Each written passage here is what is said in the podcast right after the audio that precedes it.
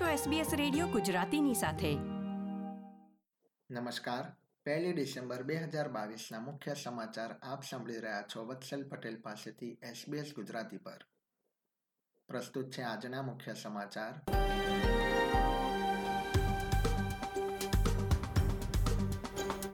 Medibank દ્વારા ડેટાની સંભાળ રાખવાની પદ્ધતિની તપાસ શરૂ. ઉનાળાની શરૂઆતમાં સમુદાયોને બુશફાયર સામે આયોજન કરવા ચેતવણી. અને ફિફા વર્લ્ડ કપમાં ઓસ્ટ્રેલિયાએ ડેનમાર્કને હરાવ્યું. અંતિમ સોળમાં પ્રવેશ કર્યો. હવે સમાચાર વિગતવાર.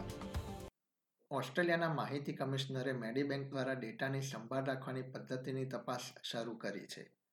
તપાસમાં કંપનીએ તેમના ગ્રાહકોના ડેટાની સંભાળ કેવી રીતે રાખી હતી તેને ધ્યાનમાં લેવાશે.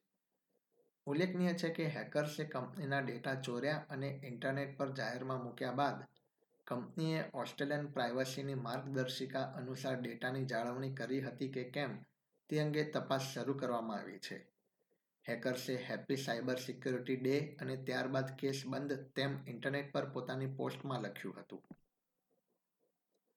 ઓસ્ટ્રેલિયન ફેડરલ પોલીસે ઓસ્ટ્રેલિયાના કિશોરોનું શોષણ કરતા હોય તેવા વિદેશ બહાર ગુનાખોરી સાથે સંકળાયેલા સમૂહોના બેંક એકાઉન્ટ્સ બંધ કર્યા છે. આ સમૂહો બાળકોને નગ્ન ફોટા, વીડિયો મંગાવી તેમની પાસેથી નાણાં વસૂલતા હતા. આ ઓપરેશનમાં લગભગ પાંચસો બેંક એકાઉન્ટ્સ બંધ કરવામાં આવ્યા છે.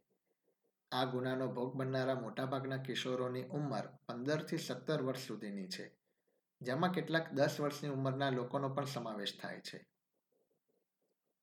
વર્લ્ડ એડ્સ ડે નિમિત્તે ઓસ્ટ્રેલિયામાં એચઆઈવીનું સંક્રમણ ન થાય તે માટે વધુ પગલાં લેવામાં આવશે. જે અંતર્ગત એક ટાસ્ક ફોર્સનું નિર્માણ થશે અને તેનું નેતૃત્વ આરોગ્ય મંત્રી માર્ક બટલર કરશે. જેમાં Australian federation of AIDS organisations the national association of people with HIV Australia અને આરોગ્ય વિશેષજ્ઞોનો સમાવેશ થશે. તાજેતરમાં જારી કરવામાં આવેલા આંકડા પ્રમાણે વર્ષ બે હજાર એકવીસમાં નવા પાંચસો બાવન ચેપનું નિદાન થયું હતું. તાસ્મેનિયામાં એક શેડમાં આગ લાગવાના કારણે એક બાળકનું મૃત્યુ થયું હોવાની માહિતી પ્રાપ્ત થઈ રહી છે. તાસ્મેનિયન પોલીસે જણાવ્યું હતું કે ઘટનામાં એક વ્યક્તિને હોસ્પિટલમાં લઈ જવામાં આવી હતી જોકે તેના જીવને જોખમ થાય તેવી ઈજા પહોંચી નથી. પોલીસ તથા ઇમરજન્સી સર્વિસના જણાવ્યા પ્રમાણે, લોન્સેસ્ટનના મોબ્રે ખાતે આ ઘટના બની હતી. તાસ્મેનિયાની ફાયર સર્વિસના તપાસ અધિકારીઓએ ઘટના કેમ બની તે અંગે તપાસ શરૂ કરી છે. ચાર વર્ષ અગાઉ ઓસ્ટ્રેલિયાની મહિલાની હત્યા બદલ આરોપનો સામનો કરી રહેલા રાજવિંદર સિંઘને ઓસ્ટ્રેલિયા પરત મોકલવા માટે નવી દિલ્હીની કોર્ટમાં હાજર કરવામાં આવ્યો હતો. આડત્રીસ વર્ષીય રાજવિંદર સિંઘ હવે સત્તરમી ડિસેમ્બરે ફરીથી કોર્ટમાં હાજર થશે. સરકારી વકીલ અજય દિગ્પોલે જણાવ્યું હતું કે તેઓ ઓસ્ટ્રેલિયન અધિકારીઓ દ્વારા આપવામાં આવેલા દસ્તાવેજો અને સબૂતોને આ કેસમાં પ્રસ્તુત કરશે. અગાઉ ગયા મહિને ક્વીન્સલેન્ડ સરકારે રાજવિન્દર સિંઘની માહિતી આપવા માટે એક મિલિયન ડોલરના ઇનામની જાહેરાત કરી હતી. ત્યારબાદ તેને ભારતીય પોલીસે પકડી પાડ્યો હતો.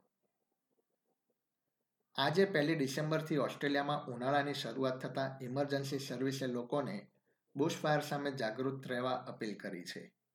તેમણે સમુદાયોને યોગ્ય આયોજન કરવા, પૂરના પાણીમાં વાહન ન ચલાવવા તથા બે ફ્લેગની વચ્ચે સ્વિમિંગ કરવા જણાવ્યું છે.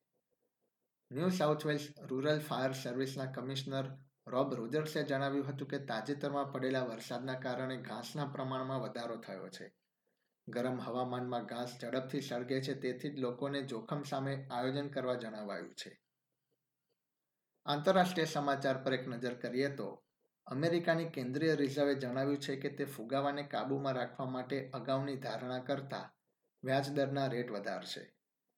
ચેર જેરોમ પોવેલે જણાવ્યું હતું કે ડિસેમ્બર મહિનામાં વ્યાજદર થોડો વધી શકે છે. તેમણે ઉમેર્યું હતું કે જીવન જરૂરિયાતની કેટલીક વસ્તુઓના ભાવ વધી શકે છે, પરંતુ આગામી વર્ષે ઘરની કિંમતો ઘટે તેવી શક્યતા છે. રમતના સમાચારોમાં ફિફા વર્લ્ડ કપમાં ઓસ્ટ્રેલિયાએ અંતિમ સોળમાં પ્રવેશ કરી લીધો છે. તેણે ડેનમાર્કને એક શૂન્યથી પરાજય આપ્યો હતો. નોકઆઉટમાં તેનો આર્જેન્ટિના સામે મુકાબલો થશે. આર્જેન્ટિનાએ પોલેન્ડને બે શૂન્યથી હરાવ્યું હતું. ગુરુવારે સવારે રમાયેલી મેચમાં ટ્યુનિશિયાએ ફ્રાન્સને એક શૂન્યથી હરાવ્યું હતું. બીજી તરફ, સાઉદી અરેબિયાનો મેક્સિકો સામે એક બેથી પરાજય થયો હતો. ટુર્નામેન્ટના નોકઆઉટ રાઉન્ડમાં ફ્રાન્સનો પોલેન્ડ સામે મુકાબલો થશે. એસબીએસ ગુજરાતી પર આ હતા ગુરુવાર પહેલી ડિસેમ્બર બપોરે ચાર વાગ્યા સુધીના મુખ્ય સમાચાર. આ પ્રકારની વધુ માહિતી મેળવવા માંગો છો? અમને સાંભળી શકશો Apple podcast Google podcast Spotify કે જ્યાં પણ તમે તમારા પોડકાસ્ટ મેળવતા હોવ.